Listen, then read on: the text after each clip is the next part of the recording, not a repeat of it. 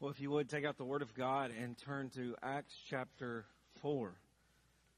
I was asked today that, um, in light of today being such a special day in our culture, if the sermon was going to be different today. Uh, the sermon will be a little different, uh, but I can't help it that the Daytona 500 is today. I have no idea how I'm supposed to preach a sermon about that. So go fast for Jesus. Um, anyway, we do hope everyone has a great Valentine's Day. Uh, but we're going to be in Acts chapter 4, and we're going to continue a series uh, that we are, um, where we are unpacking what we're talking about when we talk about discipleship here at Ashland. And so we're going to move through uh, a series of weeks where we unpack that and what that will look like in your life. Everyone who's a member here, uh, on the screen you'll see our essentials uh, that we talk about every week. We talk about our essential hub, what it looks like to be a part of Ashland Church. Uh, we want everyone here following Christ. We want everyone here uh, who's a, to be a member of the church. Uh, we want everyone here to be engaged in worship. Uh, we don't want everyone to be on a black screen um, uh, with nothingness. There it is. Uh, and so you'll see that there. Uh, we talk about that every week, uh, small groups serving. Uh, and we're going to add some things over the next few weeks that we're going to call extra. which is, I don't know, we don't have a better name for it just yet, but an equipped discipleship plan for every member here.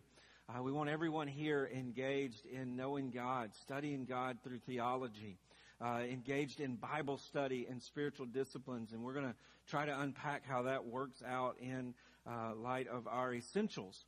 Uh, but as I said earlier, the sermon is going to be a little bit different. We're going to have to just dive right into this chapter because we're going to go through the whole chapter uh, today. And so, uh, before we do that, I just want to unpack where we are in this series. Uh, last week we gave you the definition discipleship is following Jesus as witnesses in the local church by seeking to know Jesus according to his word, which we apply our lives to in light of the gospel. And we're going to unpack that in the weeks to come. Last week, Eric talked about following Christ. The call to follow Christ is to deny ourself, our whole self, and take up our cross and follow after him. Meaning we identify so much with Christ we're willing to die with Christ. And so the question is, what does that look like today? In our life today, what does that call look like? Well, the book of Acts unpacks that for us. Uh, what we have called witnesses and what we describe as witnesses here. We have a whole manual about what it means to be a witness for Christ. But in Acts 1 8, Jesus promises that the Spirit would come upon those who believe in Him, His followers, those who are following after Him.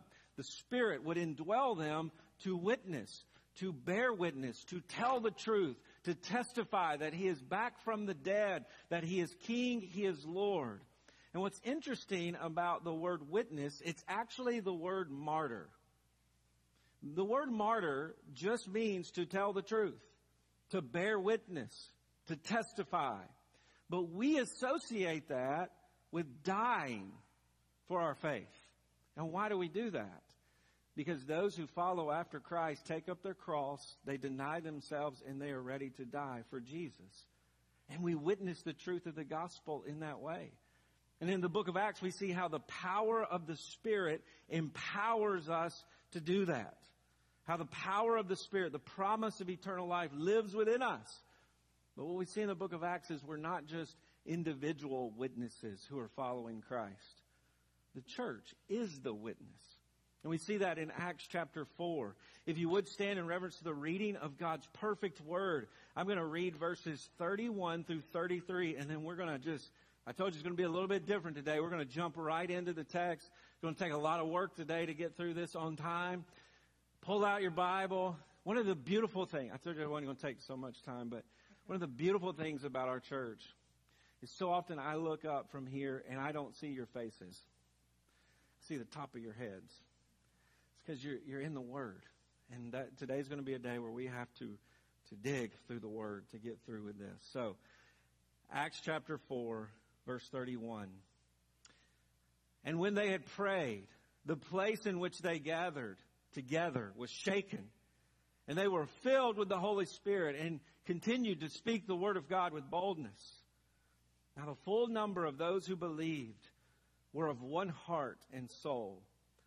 And no one said anything, or, no one said that any of these things that belonged to him was his own. But they had everything in common.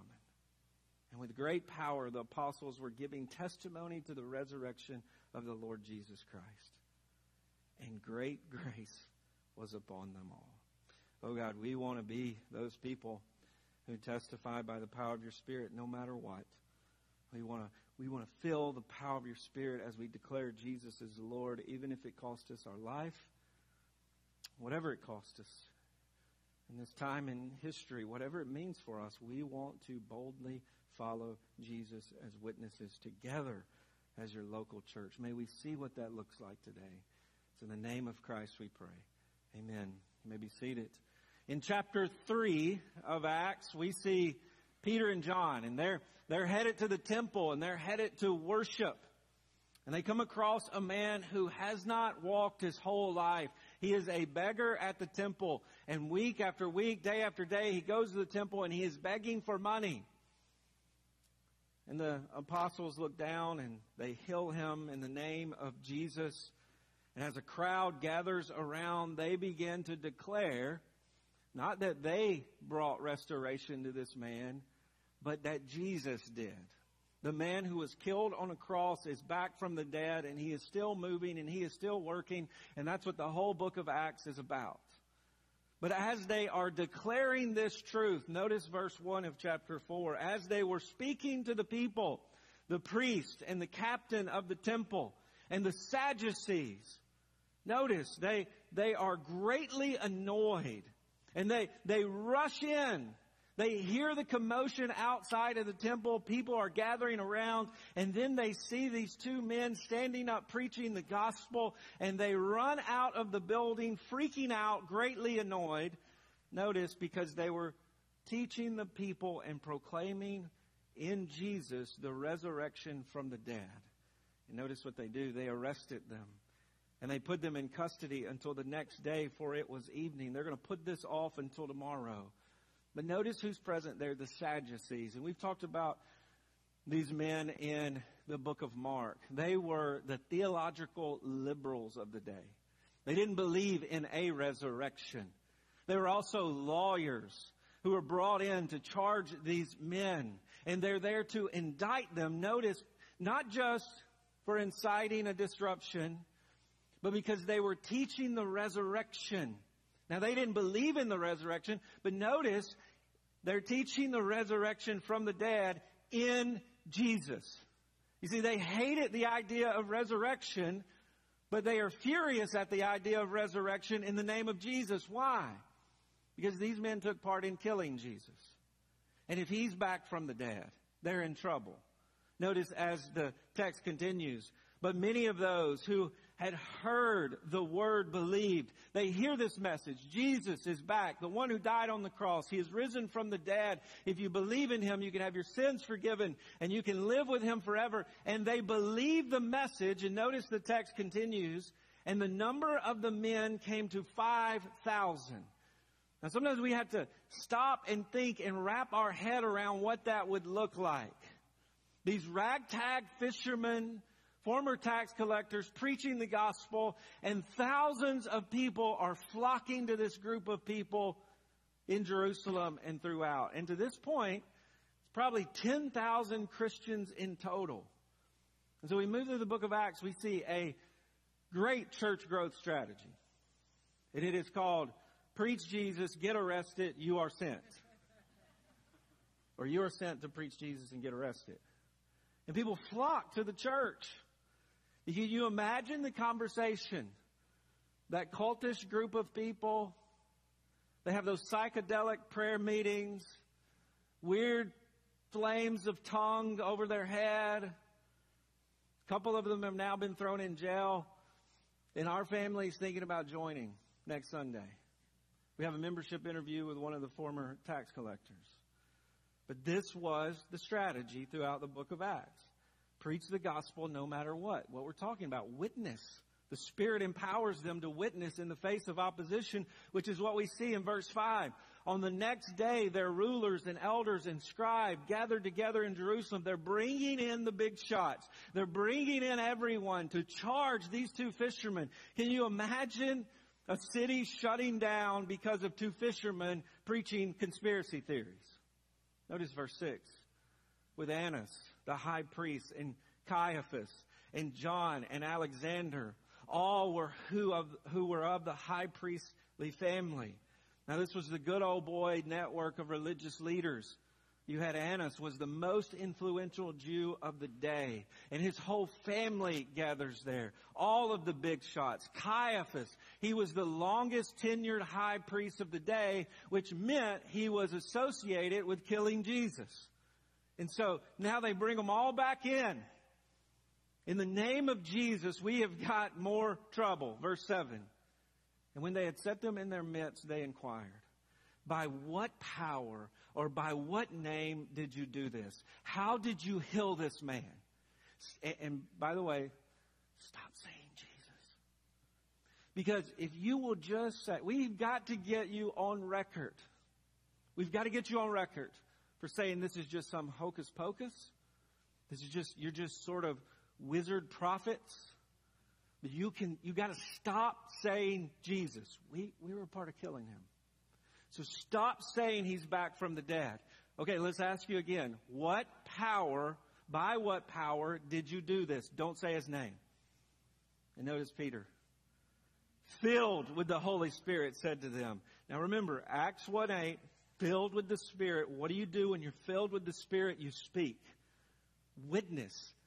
That's, that's to be filled with the Spirit, is to speak and to say, Jesus is Lord. And it happens in the face of opposition. The Spirit is the presence of the kingdom who lives within a believer and he knows he can't lose. So he declares rulers and people and elders, everybody in, everybody huddle up. If we're being examined today concerning a good deed, which how funny is that? How hilarious is that? We healed a man and now we're arrested a good deed done to a crippled man by what means this man has been healed.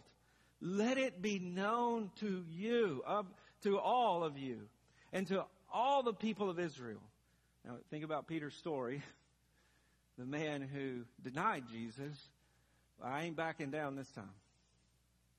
I, am not compromising this time. And I want everybody in.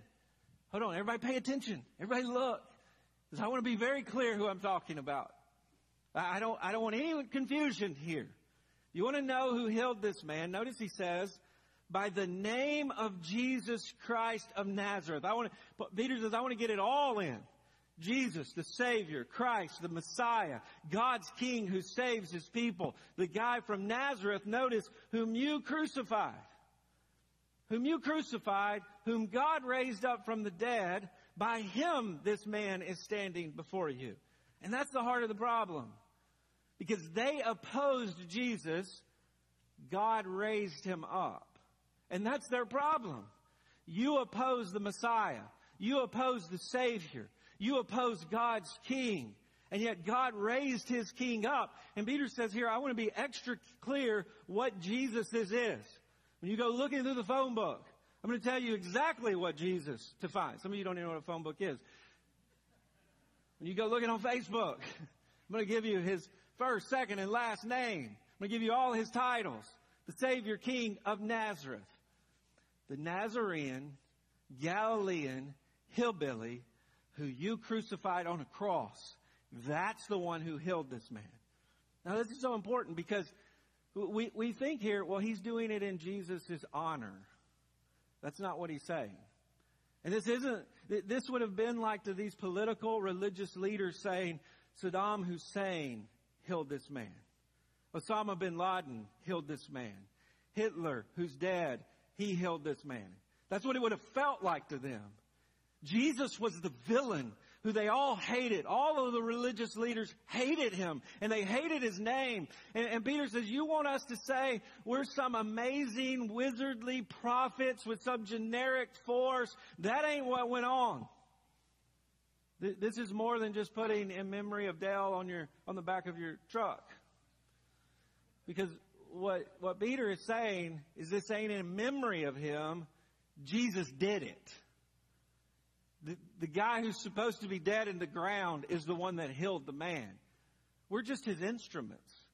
But it's the power of Jesus who did it. And notice verse 11, this Jesus, there, I said it again, is the stone that was rejected by you, by you the builders. You're supposed to be the religious leaders of the day. You know the Bible. You, you know what God has said. You know the stories. You know the histories. You're in charge of this thing. You're to be the builders, but you crucified him. You rejected the stone, which has become the cornerstone. And he says, there is salvation, there is deliverance in no one else, for there is no other name under heaven given among men by which we must be saved. What Peter says is God sent in the cornerstone, the foundation block of his house, his temple, the one with which God is going to rebuild the world, rebuild his kingdom. And you took the cornerstone and you threw it in the dumpster like a broken down brick. That's what you did. But guess what? That fit perfectly into God's plans. Because when you killed him, he purchased forgiveness of sins for his people. When he was raised up from the dead, he, he, he enters into this new creation that all of his people will be a part of when he will raise them from the dead. You, you, actually played a part through your rage and your violence into God's sovereign plan to save his people because there's no one else who can save God's people but Jesus Christ of Nazareth. It is in his name. And one of the things Peter is pointing out to these men is we're being charged for killing a crippled man, or for healing a crippled man. And, and you, in your spiritual unhealthiness, you are crippled spiritually. You killed the Son of God. You, you crushed God's foundation stone. Notice verse 13. Now, when they saw the boldness of Peter, again, this is the power of the Spirit. This is where the Spirit leads boldness, Peter and John and they perceived that they were uneducated, common men. They were astonished. They, they hear Peter preaching this way and they go, whoa, you're a fisherman. You, you, you can't hardly talk right. You're uneducated. You're, look at the calluses on your hand. That's all you know. And you're up here pontificating theology about the Messiah? Notice, they were shocked and they recognized that they had been with Jesus. They, they remember. People are noticing. Those are the fishermen walking along the Sea of Galilee with that Jesus. Yep, that's them.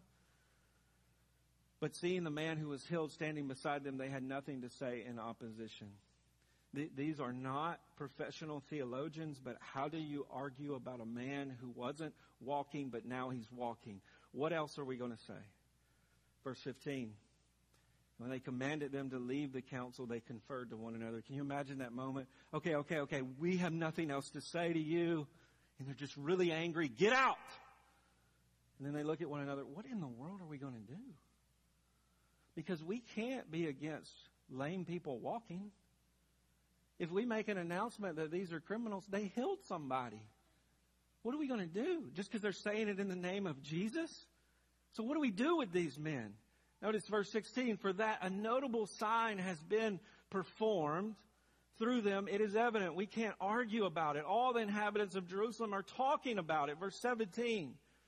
But in order that it may spread no further among the people, let us warn them to speak no more to anyone in this name. Tell them to stop. No, tell them to stop again. But tell them to stop again. No, Let's go on a, a campaign, social media campaign, hashtag stop it. Everybody, stop talking about Jesus. We don't want to hear that name anymore. And you see they're just flustered and they're frustrated, staring into the boldness of the Spirit, verse 18. so they called them and charged them not to speak and teach at all in the name of Jesus. And so Peter and John said, Yes, sir. We'll go back we'll shut things down. We won't meet anymore. We won't preach anymore. Absolutely not. Verse 19.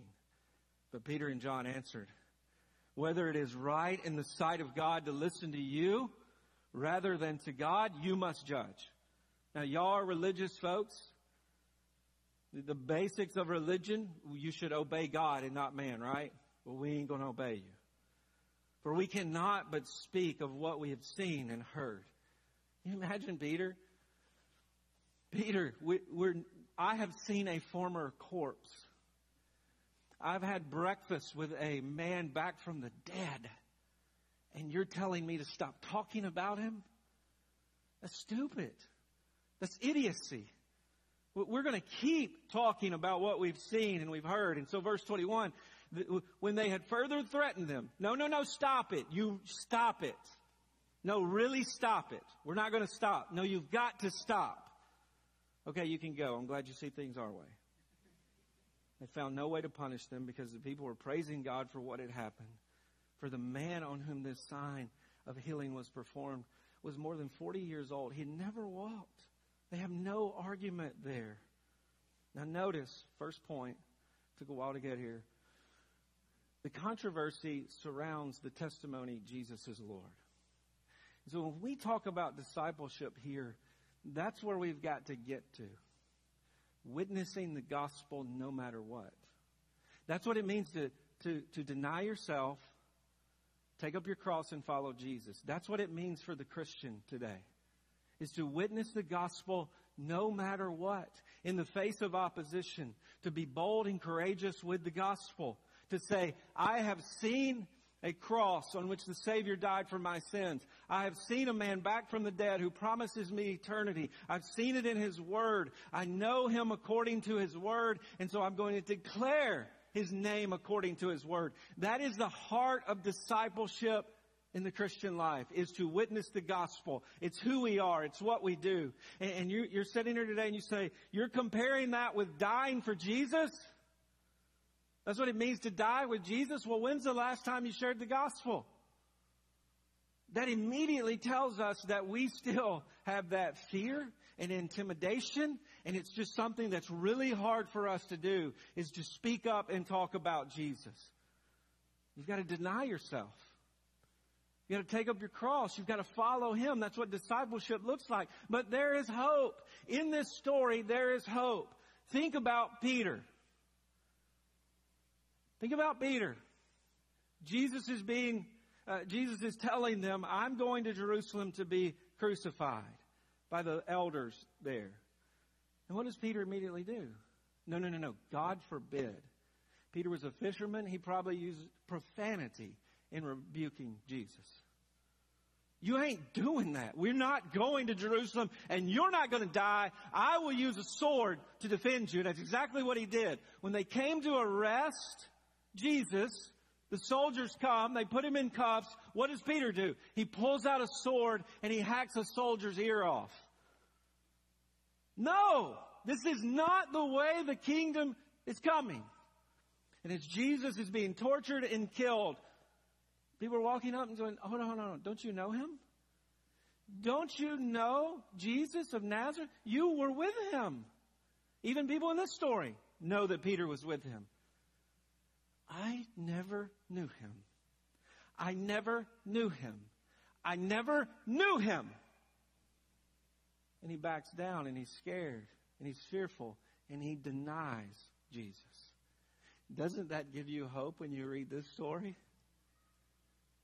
The man known for denying Jesus before the sun came up?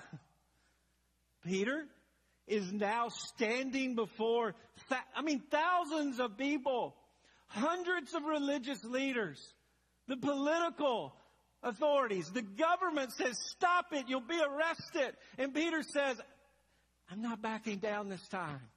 So what changed? Acts 1-8 happened. The spirit of the resurrected Christ is on Peter. And so he is declaring the gospel. This is the purpose. This is the power of the Spirit in our life. And here's the reality as you think about discipleship in your own life. The word discipleship in the church for a lot of us means Bible study, prayer, fasting, spiritual disciplines. It means those things, and that's all it means. Listen, Satan is perfectly fine with you showing up for church, reading your Bible, and praying, and never sharing the gospel. He doesn't care if you're not talking about Jesus. He doesn't. Evangelism and witnessing the gospel is not one of the spiritual disciplines. It is the culmination of all spiritual disciplines.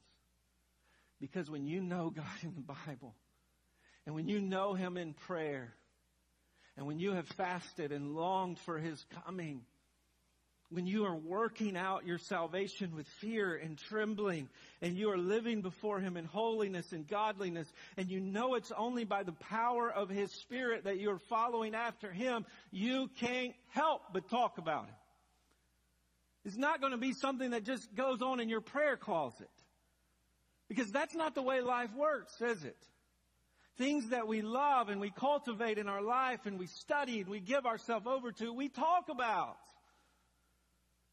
We, we, we talk about how horrible the basketball cats are and great the Tennessee basketballs are. Sorry, sorry, sorry It's a joke. But we talk about things that we're passionate about, right? We, we, we, why? We give ourselves over to those things. And so the work of the Spirit in your life is if you are engaged in spiritual discipline, theology, studying the Bible, all of those things, you're going to naturally talk about Jesus. The sort of keyboard courage that some of us have where you won't look someone in the eyes in public, but you'll get on that computer and, and let people have it. That sort of boldness that you have, the power of the Spirit gives you that boldness to talk about Jesus in real life, not the video game version. And with the same sort of unashamed uh, reaction that we have when we talk about politics or we're arguing with the ump when our kid gets thrown out at first and, and we just, we just Whoa, that can't happen. Shouldn't be that way.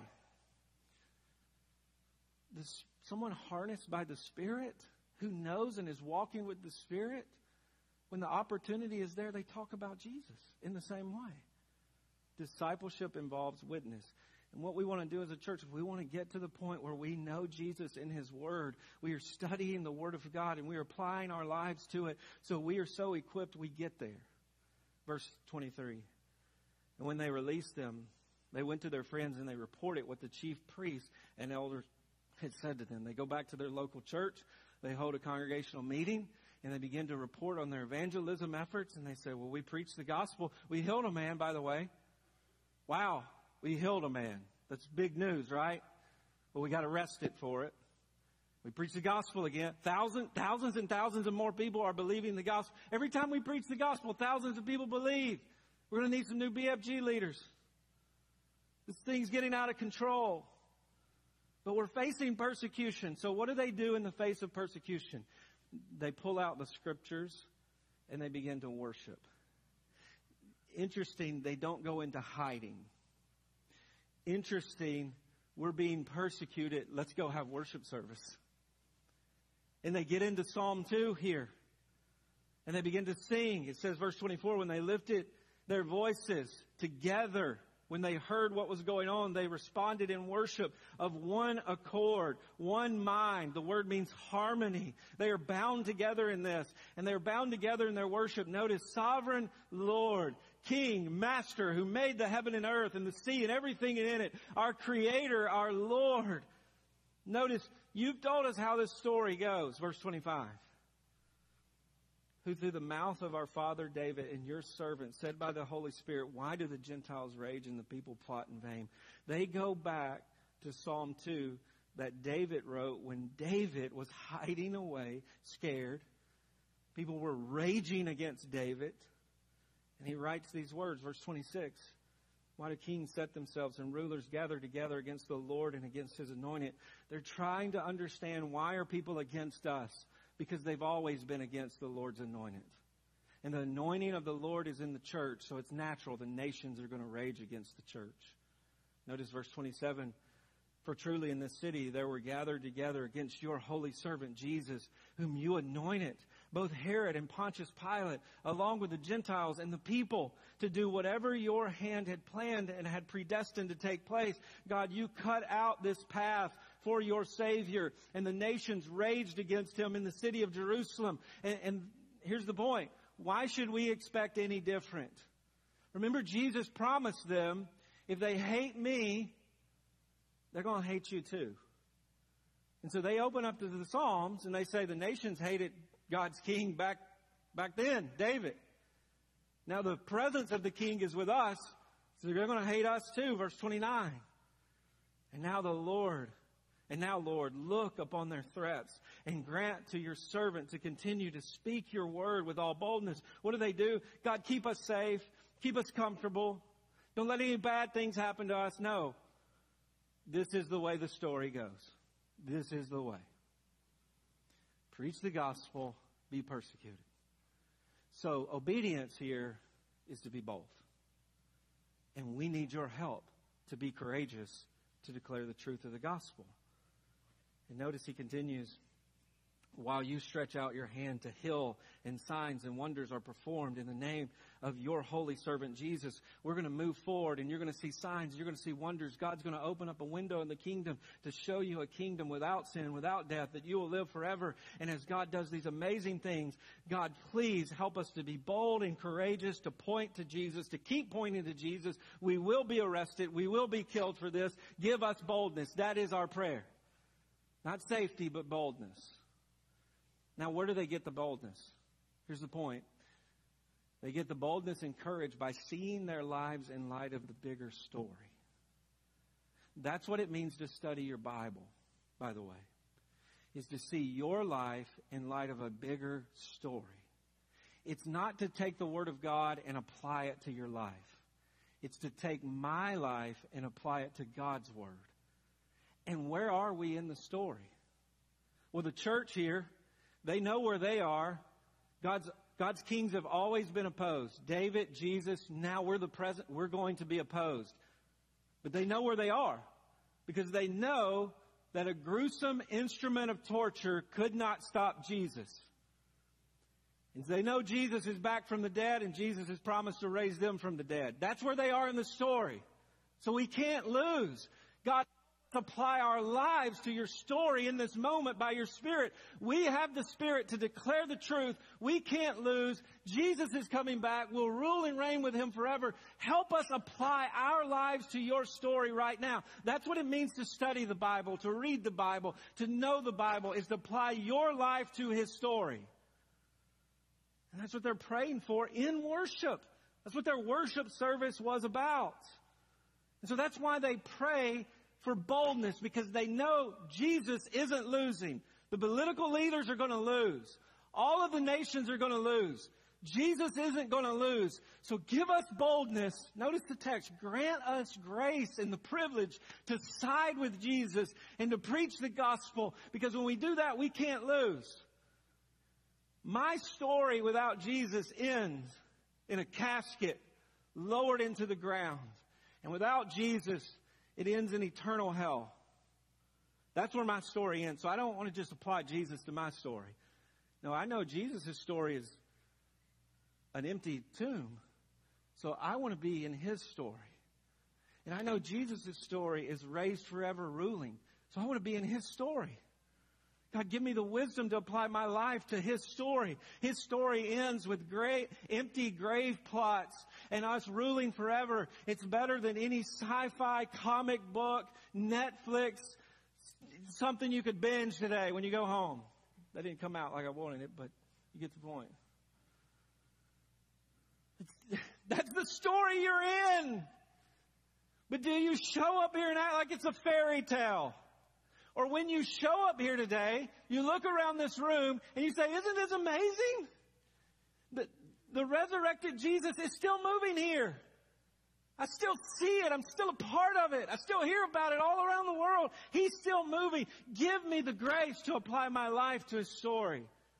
And notice they don't pray for ease. They pray for grit. And that's got to be some of our prayers. It's going to be hard to stand for Jesus Give me the grit. Give me the grace to do it. And you know every time that you've stood up and you've shared the gospel with someone, you've built a relationship and you've told them about Jesus and you've displayed the gospel as a witness, you know how great that feels. Because you're doing the right thing. You're doing what God designed you to do. And even as a church, we know the end of the story. We're in the story of a resurrected king. It also means as a church, we have to do some things that are risky sometimes. And we got to go to some hard, dangerous places for the sake of the gospel. Why? No, the question is why not? We, we win in the end. Jesus has already told us the end of the story. Notice verse 31 and when they had prayed in the place they were gathered together, it was shaken. Now, why is that going on and why has that not happened here today yet? Play the music. It's just, it's not good enough. We're not shaking this place. Hashtag more miles, drum.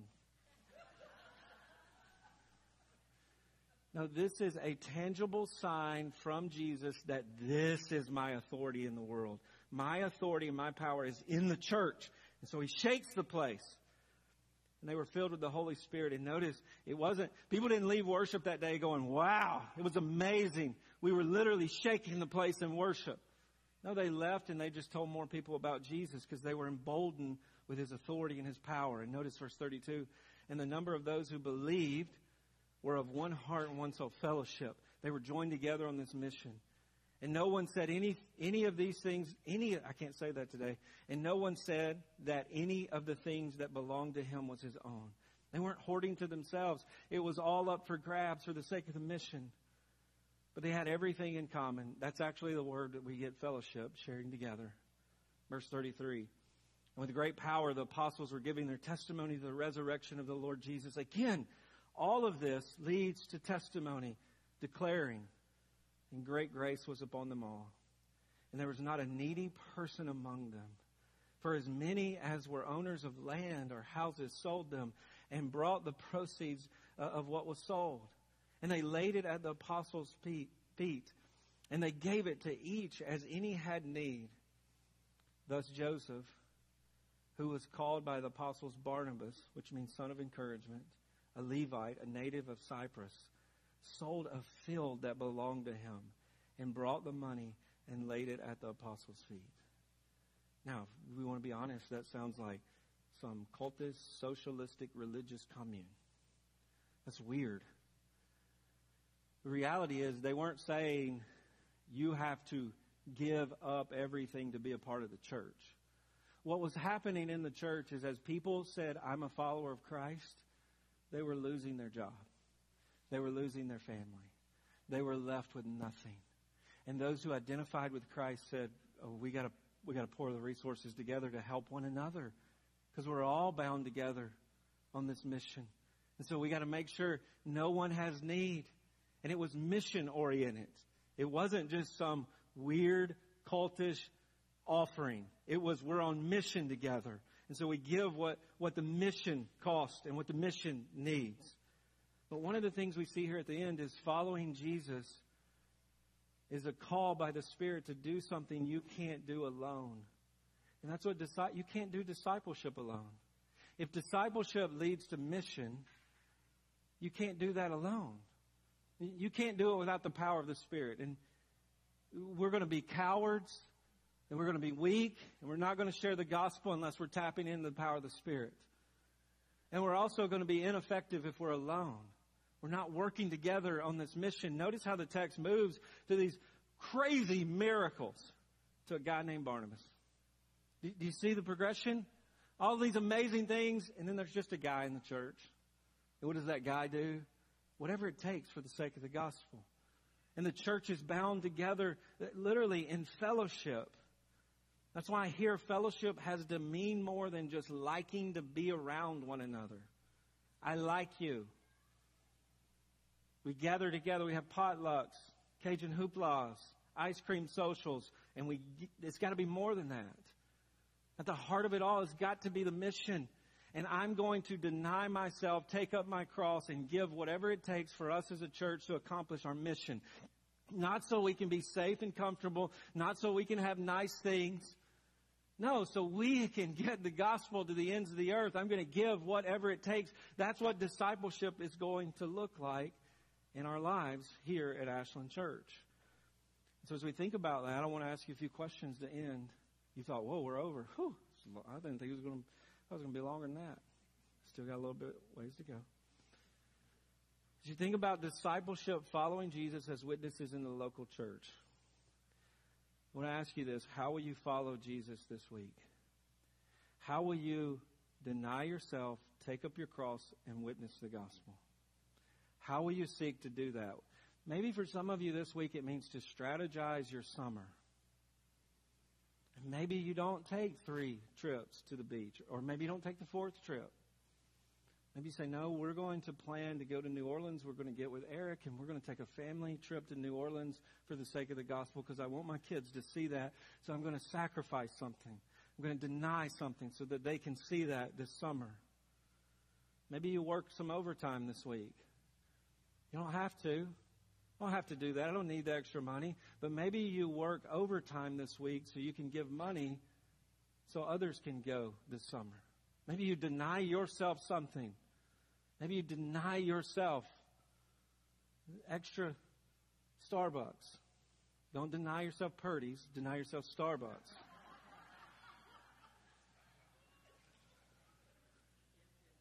Maybe you sacrifice time. Maybe you see maybe you see the snow's coming in. I'm going to Netflix and chill all week. Maybe you say no. I'm going to invite someone over tonight so they get snowed in and they're stuck at my house. So I had to share them, share the gospel with them all week. They can't leave. Maybe open your house, pray and study. How will you follow Jesus this week? How will you follow Jesus as a witness this week? We want to be very specific. If you claim to have the power of the Spirit within you, maybe you say, I'm going to do it. I'm going to corner my roommate. They've been ignoring me. We're going to sit down. They can't go anywhere. And I'm going to talk to them about Jesus. Or maybe that, maybe that high school friend who's just looking in on your life and they're fascinated with your commitment to Christ and they keep reaching out to you and you're thinking, why in the world, why don't they leave me alone? Well, I'll tell you why they're reaching out to you because they want, because God wants you to tell them about Jesus. Maybe you just say, okay, I'm going to be bold. I'm going to be courageous by the power of the Spirit and I'm going to talk to them about Jesus this week your coworker who thinks your commitment to Christ is a little bit cultish. Maybe you're going to sit down and talk with him about the grace and mercy and goodness of God. You can't help but follow Jesus. No, write down someone you're going to share the gospel with this week. Maybe it's your neighbor who you've talked to about everything in the world since the pandemic began. You talk about lockdowns, you talk about masks, you talked about conspiracy theories, and you've yet to talk to them about Jesus. Maybe just write their name down today, and I'm, I'm going to tell them about Jesus. And say, we've talked about a lot of things, so I know you like to talk. And so now we're going to talk about Jesus. Just do it. I've never done that in my life where I've regretted it. Ever. Even the times where I've stepped out and said, okay, I'm just going to do it. Here we go. I'm going to tell you about Jesus. And it went badly. It went really badly. Doesn't always go great. It's not always happily ever after. But every time I've even walked away from those conversations, I've been thankful that I did it. Because that's what the Spirit's calling us to do. How will you follow Jesus as a witness in the local church this week? How will you follow Jesus? How will you follow Jesus as a witness? How will we follow Jesus together? I want to challenge you this year to give yourself over to something you can't do alone. That's what it means to be a witness in the church is you can't you can't do it alone. Maybe it's sharing the gospel, as we've talked about, and you know if left to yourself, you're going to back down. You're going to cower away, so you seek accountability of others. You send to your BFG today, I want to share the gospel with this person, hold me accountable, and you know you can't do it alone. You need the local church. Maybe you have a heart for someone in your life, their life is really, really messy. And you know if you step into that, it's going to cost you a lot of time. It's going to cost you a lot of resources, but you're going to do it anyway. And maybe you recruit your BFG. Maybe you recruit your church and, and friends to help you step into this person's life. Maybe it's a young lady who's contemplating an abortion. Maybe it's someone in your life who is addicted to drugs. And this week you've been saying, I, I don't have time for that. But today you say, No, I'm going to step into that situation in the name of Jesus. But you know you can't do it alone. So you're going to have to have us help you. Do something you can't do alone. Maybe it's travel to a very dangerous place. We got a list of those places for you. We'll send you there. You can't tell us we sent you, but you, you can go. Maybe it's praying. People in your BFG, students who will share the gospel. They can't do it alone. Talking to an annoying coworker. You don't really want to talk to them. You share their name with your BFG, share your name with others. Maybe you have a heart to reach people in an area of the world and you know you will never go. You can't go. But you're going to begin recruiting folks around here who will go. Make a plan. Sit down and strategize and do something for the sake of the gospel that you can't do alone. That you need others to help you with. And I, I often pray as I think about this church. I, I look around this room and I just think, what what might God do with us if we took this seriously? Which I believe most people here do take it very seriously. We we plan things like there, the, yesterday was the the women's uh, Bible study conference, and people were asking me, you know, should we still have it? It's cold, it's icy. I said, do you know how crazy the women of our church are? We have over 50 women in here studying the Bible yesterday, and they're sliding all over the parking lot, and we got some insurance claims we've got to take care of. And but you, for the most part, you folks are crazy for the sake of the gospel. You'll do whatever it takes. What, how might God use us if we started sharing the gospel? How, how might God use this church if we really denied ourselves, took up our cross, and as witnesses together followed Jesus? Let, let's go home today praying and dreaming about that. Let's go home planning to be a part of that.